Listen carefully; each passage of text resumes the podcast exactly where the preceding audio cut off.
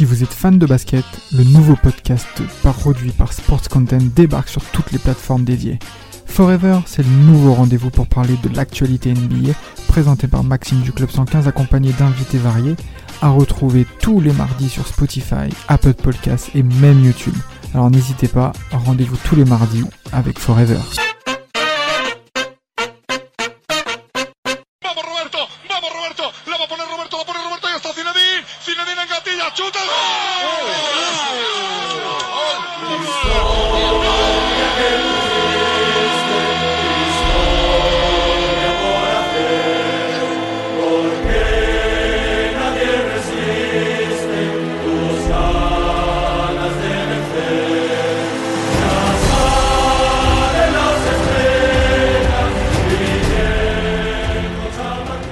Salut à tous, Esprit Madridista, Histoire. Aujourd'hui, un épisode qui va être consacré à une série toute particulière puisqu'elle va concerner la période moderne du Real Madrid avec ses sept Ligues des Champions glanées depuis 1998. Donc sept épisodes où on va revenir sur la victoire des merengues, sur les victoires des merengues euh, sur la scène européenne.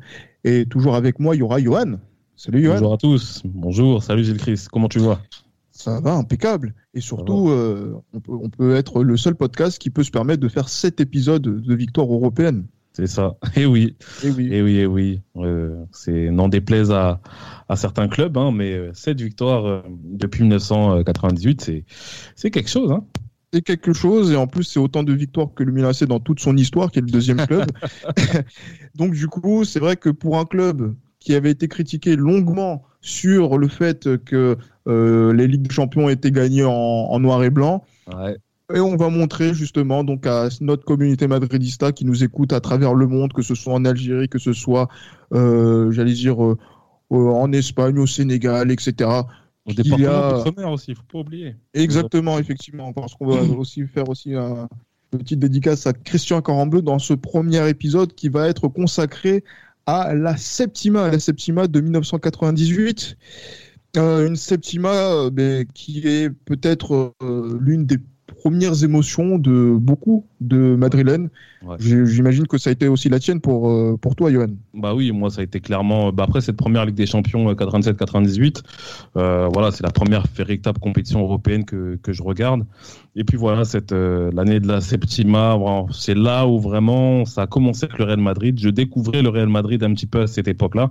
Et euh, il est clair que ouais, là après euh, cette finale dont on reviendra tout à l'heure, ça a été vraiment euh, le premier coup de cœur du, du envers le Real Madrid me concernant. Et toi, c'était la première finale aussi que tu regardais en Ligue des Champions? C'était la première finale, mais moi j'ai on va dire moi j'ai un rapport au, madridisme qui vient quelques mois après. Donc du coup, c'est cette équipe qui est déjà championne d'Europe qui, qui va me qui va bercer mon mon, mon enfance. Mais voilà, donc c'est vrai que je me souviens avoir vu cette finale. J'étais pas pour la Juve, encore une fois, mais ça, j'étais pas pour la Juve, c'est bien la nuance dans, dans, dans, cette histoire, mais j'étais voilà content de, de voir euh, qu'Amsterdam, Laurel avait gagné, mais ça avait pas, c'était pas encore mon, mon club de, de, de cœur que j'avais choisi. Et, mais, là, je suis vraiment heureux de me replonger dans ces souvenirs parce que ça me rappelle certaines choses qui se sont passées et mhm. qui ont permis de, de, bâtir la légende du, du Real. Mais tu sais, Christ, Christ, ça va peut-être te surprendre, mais moi non plus, j'étais pas pour la Juve pour cette finale. Ça me surprend de ta part.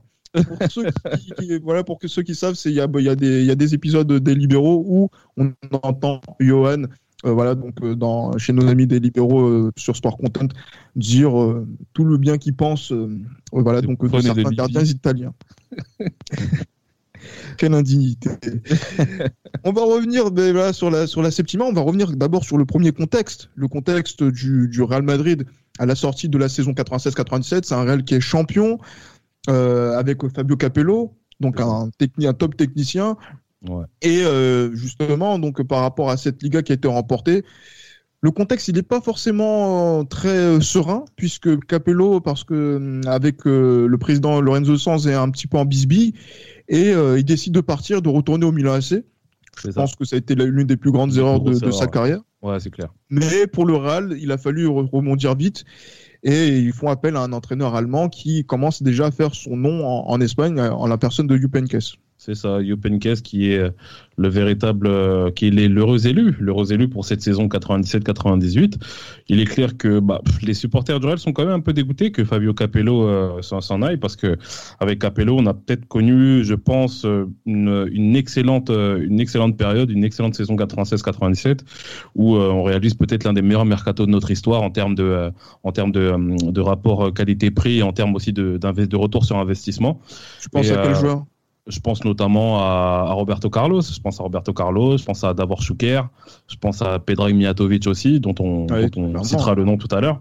Donc voilà, je pense que déjà, Clarence Sedorf également, Clarence Sedorf qu'on reprend de, la Sampdoria. Donc euh, on a vraiment fait une, excellente, euh, un excellent mercato 96-97 euh, qui se ponctue justement sur un titre de, champion d'Espagne devant le, le Barça d'un certain Ronaldo.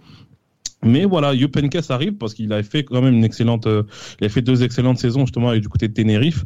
Du côté de Tenerife, il a fait deux excellentes saisons quand même. Pour Cinquième de la Liga 96 et demi-finale de l'UFA 97 qui perd simplement contre Schalke qui va gagner la compétition contre l'Inter. Contre l'Inter, contre l'Inter Milan. Petite dédicace aux libéraux euh, contre l'Inter Milan, ouais. Donc euh, voilà, Tenerife, franchement, c'est une équipe qui, qui, compte en ce moment dans cette période-là en Espagne, qui avait notamment des joueurs comme comme Redondo avant avant son arrivée au, au Real Madrid, quoi. Et en plus, c'est vrai que dans, dans, ce contexte-là, c'est vrai que Youpenkes, qui a aussi eu une expérience euh, au Pays Basque, du côté de Bilbao pendant deux, années, euh, mhm. ben, voilà, n'est pas un inconnu pour la, sur la scène espagnole, mais on attend quand même qu'il fasse ses preuves dans un club aussi important dans le contexte du Real Madrid, et surtout que euh, Lorenzo Sanz met pas très la pression dès le début de saison. Dès juillet, il dit nous allons conquérir la Septima, cette fameuse Septima euh, dont on a, voilà, donc euh, qui est toujours le, la, chimère, hein, parce que ça fait, ça fait quoi 32 ans que le Real n'a pas gagné euh, la, la, C1, ça fait 10 mm. ans qu'elle n'a pas gagné de Coupe d'Europe. C'est ça. 11 ans, donc parce que la dernière c'était en 86. 86. et donc du coup, quand on quand on voit ce, ce Real, ce Real Madrid là dire qu'il va ramener la Septima, euh, on regarde un peu de haut en disant euh, Attends, mon petit coco, tu t'enflammes un peu, hein, parce que ça fait un petit moment qu'en Europe, on ne fait pas grand chose. Donc, euh, on se dit quand même que le petit, notre ami Lorenzo Sanz, paix à son âme, est quand même assez présomptueux à ce niveau-là. Et justement, quand on voit le mercato qu'il effectue sur l'année 97-98, euh, c'est pas un mercato qui est des plus reluisants. Il est certes ambitieux parce qu'il mobilise quand même 4 milliards de pesetas, puisque c'était la monnaie à l'époque en Espagne à l'époque, sur euh, voilà divers joueurs. Euh, mhm. qui euh, ne peut-être n'étaient pas forcément les premiers noms auxquels on pensait pour pouvoir renforcer l'équipe. Effectivement, ouais, parce que notamment, bon, parmi ces recrues, parmi les recrues qu'il y a eu, il y a notamment un certain Fernando Morentes qui est acheté de, de Saragosse. Mais avant, on entendait parler de de Thierry Henry, qui était un joueur qui, qui s'affirmait petit à petit justement du côté de l'AS Monaco. On entendait parler aussi de Lilian Thuram pour renforcer la défense. Donc Lilian Thuram qui est arrivé à, qui est arrivé à, à Parme euh, la saison, euh, la saison précédente. Donc on, se, on, se, dit quand même que c'est qu'il y a voilà il y a des bons noms on attend, mais voilà il y a aucune recrue euh, à, à la hauteur justement de, des espérances. Mais voilà il y a ce joueur qui s'appelle Fernando Morientes qui est un joueur qui est assez, euh, assez reconnu en Espagne, assez connu, qui, qui joue à Saragosse et qui, qui empile les buts, notamment à Saragosse. Donc c'est la véritable recrue star justement pour ce mercato euh, de l'été 97. L'été 97, il, il, a recruté pour un milliard de, de, de pesetas. C'est ça. Euh, comme Savio, qui vient du, du Flamengo. ouais. C'est mhm. ça, tout à fait. Lui, il vient en hiver, il me semble. Euh, comme euh, il vient, il vient en hiver depuis Flamengo, il me semble. Ouais, ouais. Et ensuite, euh, donc aussi dans ce mercato quand même, il y a aussi euh, le fameux Cannabal qui vient depuis euh, Mérida, donc qui vient aussi pour une somme quand même assez importante. On va parler toujours en pesetas, on va pas parler en euros. Hein. Donc là, on parle de 800 millions, de, de, de, de pesetas. C'est vrai que c'est, ça semble assez dérisoire, mais quand même, c'est des, des investissements qui sont assez importants pour, pour l'époque, mm. même si ça n'a pas forcément apporté quelque chose. Et n'oublions pas aussi l'arrivée de Heitor Caranca lors de, dans le cadre d'un échange avec euh, l'Athletic Bilbao, avec Rafael Alcorta qui donc euh, quitte le, Real Madrid. Et et aussi au mois de, de janvier, il y a l'arrivée d'un joueur qui va peut-être faire beaucoup de, de différence. C'est l'arrivée de, de, Christian Carambeu, C'est ça. Christian Carambeu qui nous fait énormément de bien à partir de, euh, du début de cette année 98. Ça a été vraiment euh, une excellente recrue, Christian Carambeu, qui est déjà très connu en France. Hein. Euh, il, fait partie de la fameuse équipe de Nantes qui a fait, qui a fait, rêver, qui a fait rêver le football français, demi-finaliste de des Champions en, 1996. Donc voilà, ça a été vraiment une très très bonne recrue. Donc Carambeu qui vient de, de, de, la Sampdoria. Hein. Donc euh, voilà. C'est ça, euh, tout à fait. Euh, et qui, retrouve son coéquipier Clarence Sedorf. C'est ça. justement, donc du côté de, de la Samp et voilà donc qui arrive le 13 janvier, donc qui, va jouer son premier match le 13 janvier 98. On y reviendra donc un, donc un peu plus tard dans, dans, le podcast. Effectivement. Donc là, quand on voit ce, ce mercato. alors qu'on voit les forces en présence qu'il y a en Europe, il y a la Juve, il y a Dortmund, il y a l'Ajax, il y a même Barcelone qui recrute Rivaldo en remplacement de Ronaldo et qui recrute surtout l'entraîneur euh, Louis Van Gaal. oui, bien sûr. Euh, est-ce que raisonnablement, parce que là on parle de la Ligue des Champions, c'est ça qui fait notre histoire, notre ADN, le Real Madrid. Est-ce que en 97, on pense que le Real Madrid est un favori pour gagner la Ligue des Champions contre la force, les, les puissances qu'il y a parmi les adversaires? Non, après, moi je sais pas ce que t'en penses toi, mais pour moi, non, le Real n'est pas favori. Le Real n'est pas favori. Euh, mais on va dire que c'est quand même l'outsider peut-être le plus sérieux dans le sens où, voilà, le Real Madrid, ça reste le Real Madrid. Une très grande équipe, un très grand club. Pas le, pas le plus grand club du monde à l'époque, mais ça reste quand même le, ça reste quand même le gros, le, le, club d'Espagne qui a accumulé des titres en Ligue des Champions euh, depuis le début de, de, de, de cette édition. Mais on se dit pas que le Real Madrid est favori. Vraiment, on se dit pas, on se comme j'ai dit, on se dit que c'est peut-être l'outsider le plus sérieux. Mais il y a quand même, comme tu l'as dit, hein, il y a la Juventus, il y a Dortmund, il y a l'Ajax Amsterdam aussi. Mais bon, bah, l'Ajax Amsterdam, quand même, c'est un Ajax qui est assez, euh, en de qui est assez en, voilà, il est en période, euh, période difficile pour l'Ajax Amsterdam.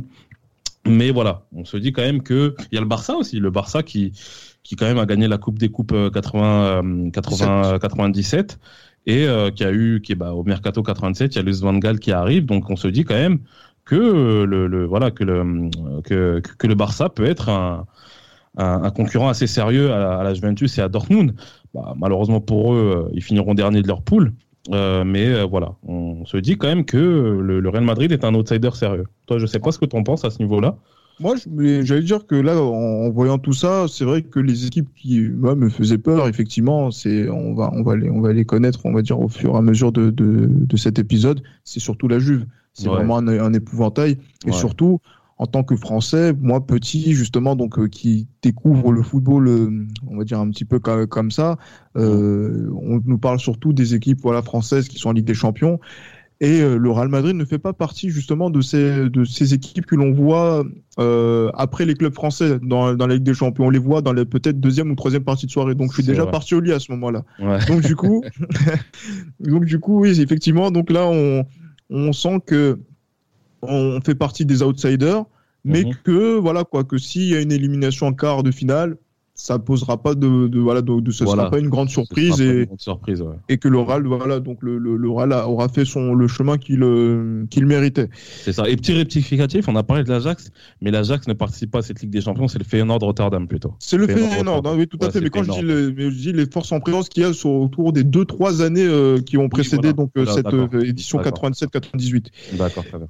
D'abord, oui, par rapport à ça, mais c'est vrai qu'il faut qu'on revienne un petit peu sur la saison. Euh, la saison euh, euh, de, en, Liga, on va revenir brièvement la, sur la, saison nationale. C'est pas une bonne saison, Johan. On va, va pas, se, on va pas se cacher, on va pas se, on va pas se mentir. C'est une saison même qui, voilà, est plus que catastrophique. Bah, après, tu sais, par rapport à cette saison-là, mine de rien, on fait un bon début de saison. On fait vraiment un bon début de saison, mine de rien. on est quasiment invaincu dans dans, dans la fin, à la fin de cette année 97 mais on ne sait pas ce qui se passe à partir de janvier. On commence à enchaîner les défaites. Et puis euh, voilà, tout se gars. Et puis à côté de là, il y a, à côté de ça, il y a le Barça qui tambour battant avec Rivaldo, Giovanni, Ozuni Anderson notamment, bah, qui poursuit son rythme de croisière en fait.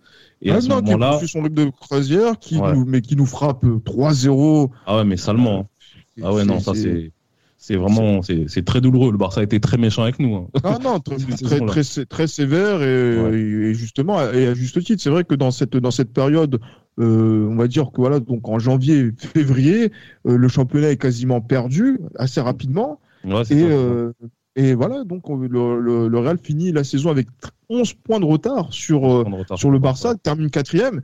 Et, et, et, il faut pas oublier aussi qu'à cette époque-là, être quatrième du championnat ne te qualifie pas pour la Ligue des Champions. Exactement. exactement. Et du coup, c'est-à-dire que le Real Madrid doit être champion, enfin doit, gagner, doit mettre tout sur la Ligue des Champions dès février pour pouvoir participer à la prochaine Ligue des Champions 98-99. C'est clair, là il y a une opération commando en fait, comme le Real est habitué. Euh, jusqu'à comme le Real nous a habitué justement jusqu'à aujourd'hui, c'est que cette opération commando là qui nous dit que pour partir, d'autant plus que le Real a encore quelques problèmes financiers. Donc on se dit quand même une non qualification pour la Ligue des Champions, c'est très difficile. Donc pour le coup, on se dit la seule la seule possibilité de participer à la Ligue des Champions 98-99, c'est de la gagner. Et là, le Real, justement, est en mission. Toutes les forces en présence, notamment au niveau du club, sont, savent qu'ils sont en mission. Et ce sera l'objectif numéro un pour cette saison 97-98. Eh bien, effectivement, parce qu'on ne va pas compter sur la Coupe, euh, la coupe d'Espagne, où, euh, Carango joue son premier match. Et en plus, il joue son premier match avec un flocage qui est approximatif. Ah, on vous le mettra sur les réseaux sociaux parce que c'était vraiment euh, quel manque de respect. manque, de respect pour, pour, une recrue quand même.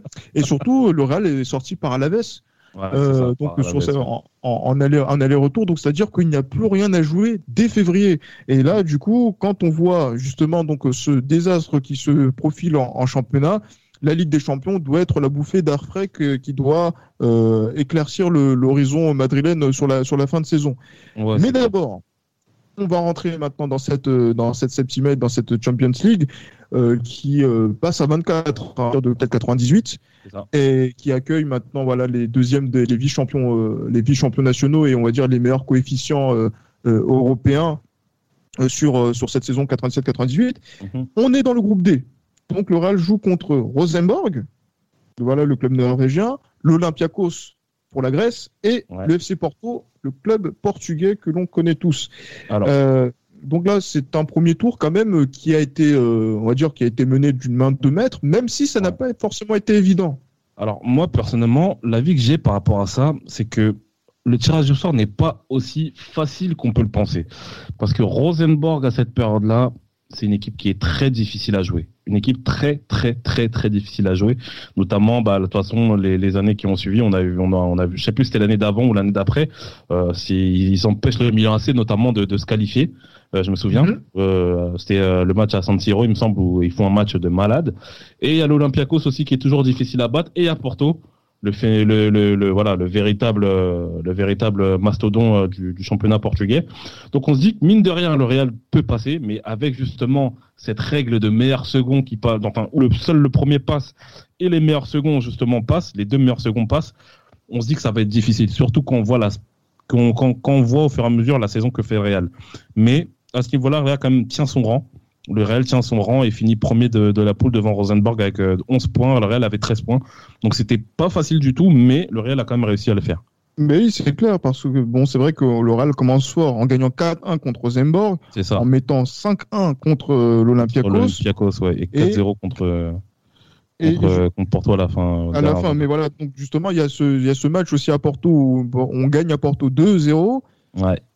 Et, et, justement, donc il y a le match nul le match que l'on fait justement donc à l'Olympiakos 0-0 et cette défaite à Rosenborg 2-0 donc qui rebat toutes les cartes et qui pose même la question de est-ce que le Real va se qualifier?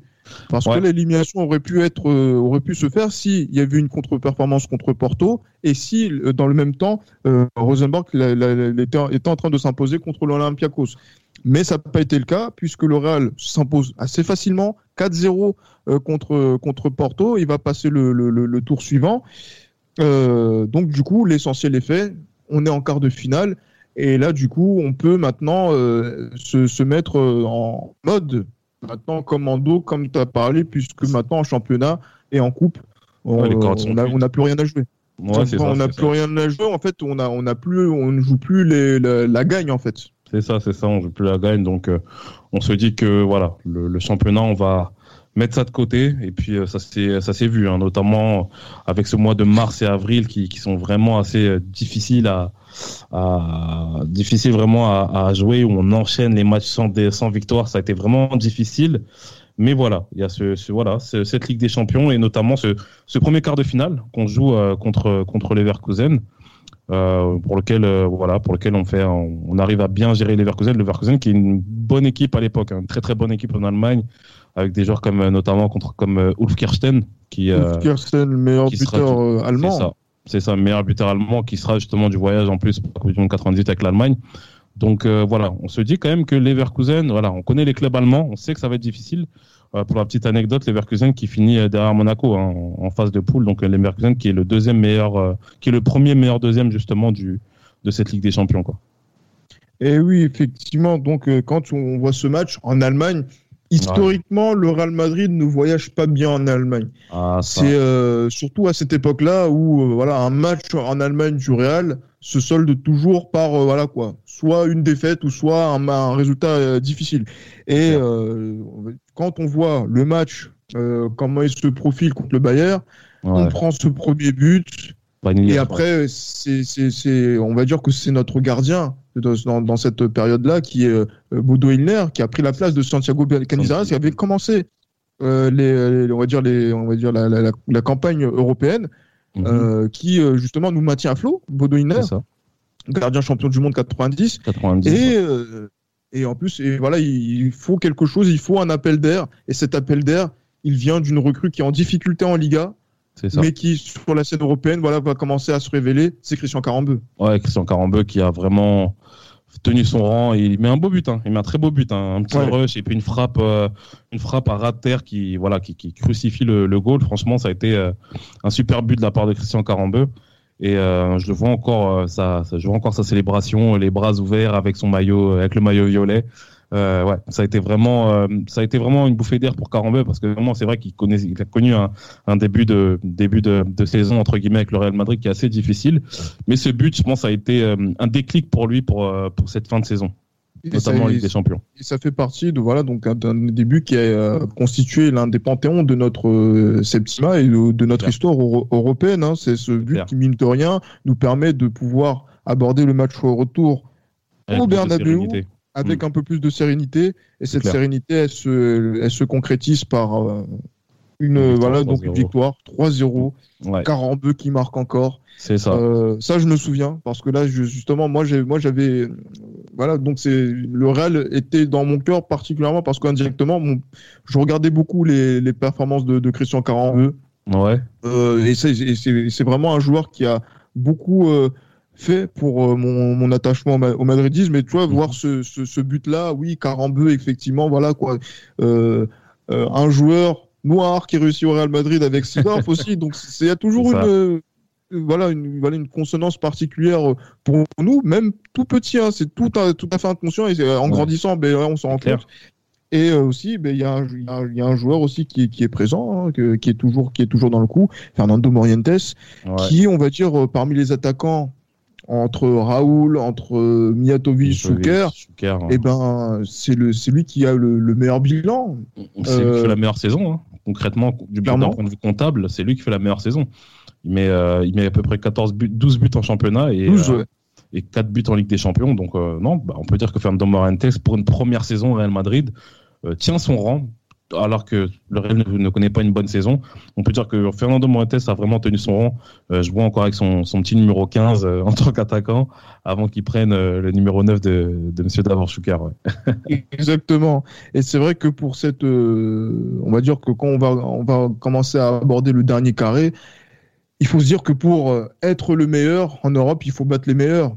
Et quoi de mieux que de battre peut-être le, le champion en titre, le Borussia Dortmund pour euh, pour passer justement donc faire cette fameuse finale qui nous voilà qui nous manquait depuis à peu près 1981 et cette défaite contre Liverpool au Parc des Princes. Mais d'abord le Borussia Dortmund qui se dresse sur la route des, des Madrilènes et dans, dans, une ambiance de folie, des supporters qui sont chauffés à blanc, tellement chauffés à blanc que euh, on en perd, euh, on en perd nos, nos buts et qu'on en perd nos poteaux au sens littéral du terme, Johan. Ouais, bah c'est ça, c'est clair. On en perd nos poteaux. Euh, c'est assez cocasse hein, ce qui s'est passé dans le sens où il y a eu euh, une, une, pause de je ne sais de combien de temps déjà? Une pause de combien de temps 75 minutes. 75, minutes. pause de 75 minutes pour changer les buts. à titre de à titre de comparaison, moi la dernière fois que j'ai vu ça, c'était lors de la Coupe d'Afrique 2013, c'était Algérie Togo que j'ai vu ça. C'était assez marrant justement de voir. C'est un bon souvenir également pour moi, hein, mais bon. C'est ça, exactement pour les Togolais. Les nos clin d'œil à nos amis du côté de, de Lomé. Exactement. Mais les, voilà, les Togolais n'ont pas à savoir voilà, donc, euh, qui euh, je viens. Je suis un supporter avant tout du Real Madrid dans cette, euh, dans cette émission. Exactement. Donc oui, il y a eu ce changement de but et ça a été, ça a été vraiment assez cocasse dans le sens où à cette époque-là, justement, TF1 qui retransmettait le, le, la Ligue des Champions, justement, avait retransmis le match bah, qui est assez difficile hein, pour les supporters de Monaco où la Juventus gagne 4-1 euh, 4-1 euh, du côté du Stadio delle Alpi. Et justement, et justement, à la fin du match, on est censé obtenir le, voilà, le, résumé du match entre, entre le Real et, et, le Borussia Dortmund. Et ben non, finalement, on aura droit justement au direct de la deuxième mi-temps à cause de cette longue interruption qu'il y a eu au niveau des, par rapport au changement de but. Donc, euh, je vous laisse imaginer justement comment les Espagnols ont dû percevoir justement cette, euh, cet, épiphénomène. Quoi. Justement, ben, c'est vrai que là, on peut se dire que oui, il y a une victoire du Real, on se rapproche d'Amsterdam de, d'Amsterdam et de la grande finale euh, de la, de la Champions League, mais c'est surtout la, la, honte hein, qui, a, qui, a, qui a traversé les médias espagnols, et notamment les presses pro euh, madrilène, notamment As qui, qui parle de honte et de, de, de honte euh, au sens euh, littéral du, du terme par rapport, à, par rapport à ça, puisqu'on en fait on a montré une, un exemple de supporterisme de foire. Hein. c'est ça. Donc lors de, de, lors de cette de cette rencontre justement, puisque les supporters tiraient sur les, les filets de sécurité, c'est ça qui a fait tirer le le but. C'est ça, ça a pris de l'amateurisme. Sportivement, le Real est toujours là. C'est ça. Morientes ouvre le score en première mi-temps. Et qui met deuxième but. également passeur pour inévitablement Christian Carambeu, qui euh, est de plus en plus déterminant et qui, justement, à quelques semaines de la liste de, des 28 de, des Méjaquets, a des points et euh, est un candidat sérieux pour euh, aller à la Coupe du Monde. Et d'abord, il sait que ça doit passer par, par cette finale.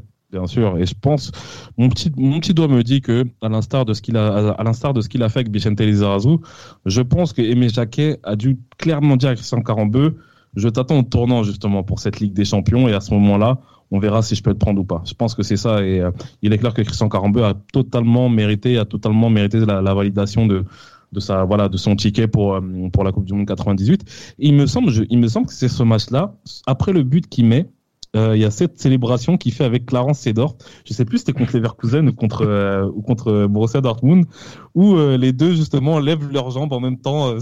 c'est une, célébration assez assez marrante quand même.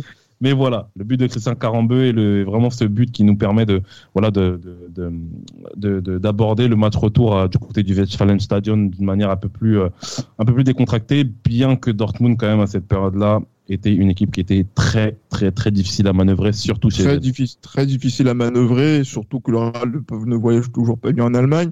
Le Real ne va pas gagner ce match, mais le Real ne va pas perdre ce match. Et moi, je me souviens de une ou deux choses de, de, de, de cette rencontre, c'est la barre transversale de Roberto Carlos. Il met un coup franc. Ouais, mais un gros coup franc oh sur la barre. oh là là. Oh là. Elle, elle, tape la barre. On a l'impression que, que, on l'entend. Hein il allait, il allait, euh, il allait encore euh, dévisser les, les, les poteaux. Ouais, Et voilà, donc euh, le Real aussi tient, mais voilà, donc tient le 0-0, tient son rang. C'est ça. Il faut noter aussi l'excellent match de Boldo Igner. Hein. Boldo Igner, un très, très bon match de retour au pays en plus. Euh, lui, l'ancien joueur de Cologne, euh, ça a été vraiment un beau match de Bodo Igner. Il a fait deux trois sorties, deux trois parades intéressantes face notamment à Andreas Moller. Donc ça a été vraiment ça a été très solide. le Real a montré qu'il pouvait être solide aussi. Et, et a montré et aussi à, saluer aussi la, la, performance de Fernando Redondo, qui a été aussi oh, incroyable lors de, de, de, ce, de ce match et qui a tenu le milieu de terrain du, ah, du Real Madrid comme il a toujours fait. Hein, donc, ah. euh, Redondo, c'est vraiment. Et sur cette saison-là également. Ah, c'est la grande classe. Ouais, ça, Fernando Redondo, je pense que c'est le joueur le plus, le plus classe qu'on a eu euh, de, des années 90 et j'ai même envie de dire peut-être de l'histoire. Je pense de, de l'histoire du Real, c'est peut-être le joueur le plus classe qu'on a eu en termes d'élégance, en termes de, de, capacité technique, en termes de valeur. C'est un truc, c'est un truc de fou, Fernando Rondondo. Déjà, quand j'entends son nom, déjà, ça me. Ah, moi, je pense à ce numéro 5. Euh, ouais. Moi, que j'ai que j'ai que j'aimais porter quand je jouais au foot. Et euh, voilà, beaucoup pensaient que c'était pour euh, Canavaro pour Zidane. Non, c'était ah. Fernando Ronaldo, entre autres. c'est classe, un hein, numéro 5 milieu de terrain, c'est classe quand même. Hein. Ah oui, clairement. Ah, Franchement, ça, a de la gueule de fou malade. Hein, ah, mais, mais en plus, non, c'est un poste qui est typiquement argentin. Non, on, va on va revenir, mais voilà. Donc là, c'est vrai que là, il faut qu'on qu'on avance et qu'on avance vers cette grande finale à l'Amsterdam Arena du 20 mai 1998. Une date à marquer d'une pierre blanche, puisque ça va encore être euh, voilà, un, des, un des temples dans lesquels le, Real Madrid aura imposé sa patte européenne face au plus grand club du monde à cette bah, époque-là. Enfin, à la meilleure équipe du monde, pardon. Pas le plus grand club du monde, la meilleure équipe du monde, c'est la Juve. C'est clair que c'est plus la, la meilleure équipe du monde. La Juventus de Turin est la meilleure équipe du monde à cette période-là. Euh, faut aller voir déjà comment ils sont disposés de Monaco assez facilement. Euh, comment ils sont. En fait, la Juventus justement montre un sentiment de de puissance en fait. Il y a un sentiment de puissance qui est énormissime du côté de la Juve. Euh, pour citer quelques joueurs, hein, à titre d'exemple, au milieu de terrain, la Juve à cette période-là, les quatre milieux de terrain sont Deschamps, Zidane, Davids et Antonio Conte, à titre d'exemple. Donc on se dit quand même, en face, on a vraiment une équipe qui est monstrueuse. On a vraiment le favori de la prochaine ligue de, de cette, de, de cette finale, quoi on a le favori de cette finale-là. Et d'autant plus que la Juventus est euh, double finaliste, double finaliste, hein, finaliste en 96 et finaliste en 97. Bah, enfin, vainqueur en 96 plutôt. et finaliste, et, euh, en 97. Donc, et double champion d'Italie. C'est ça. Donc euh, la Juve marche sur l'Italie, marche sur l'Europe. On se demande qui peut les arrêter. Même si c'est vrai que ce qu'il faut pas oublier, c'est que la Juve quand même est passée ric-rac hein, en, quart de finale. Ils sont, ils terminent deuxième, meilleur deuxième. Ça s'est joué à peu de choses. Et euh, pour les Français, euh, rappelez-vous justement de la petite séquence qu'il y a entre, avec Barthez et Thierry Henry euh, du côté de, de TF1, des, des, studios de TF1, qui, ah, où Henry exprime justement son, son d'une manière assez, assez familière le fait que la juste soit passée au dernier moment. Je vous laisse, regarder ça. Exactement. Mais voilà, tout ça pour dire que l'oral n'est pas favori dans, dans, cette, dans cette finale. et moi, je veux revenir rapidement en fait sur la, la compo, euh, avant qu'on revienne un petit peu sur le match. Mhm. euh, voilà notre équipe. Ilner dans les buts, Panucci qui a, qui a joué cette saison avec nous euh, en tant que latéral droit, Santi Siro en défense centrale, Roberto Carlos à gauche, Redondo devant la défense, au, à ses côtés, Carambeu et Sidorf. C'est ça. En soutien des deux attaquants que sont Mijatovic et Morientes, il y a Raoul. Raoul, qui fait pas forcément une grande saison, euh, qui a eu des problèmes comportementaux, notamment vis-à-vis de son entraîneur. C'est ça. Où euh, il, a, il, a, dû s'excuser de pas mal de choses au cours de cette saison-là. Il a, ils ont beaucoup de choses à se faire pardonner. C'est peut-être le chouchou de l'Espagne, mais euh, voilà, donc là, on est dans une finale de, de Coupe d'Europe. Mmh. C'est peut-être l'un des moments les plus, les plus importants de l'histoire moderne du Real Madrid. Et euh, le, Real, dans cette finale, euh, va prendre euh, justement la mesure de la Juve. Mais c'est ça. Mais après, concrètement, hein, pour se remettre toujours dans le contexte de la finale, comme on l'a dit tout à l'heure, le Real a son destin en fait en main. Soit il gagne ce match et il a assuré de la Ligue des Champions l'année prochaine, ou soit, la saison, soit c'est l'UFA, soit c'est la saison galère de A à Z en fait. Donc à ce niveau-là, on se dit qu'il y a une montagne comme la Juventus qu'il faut battre.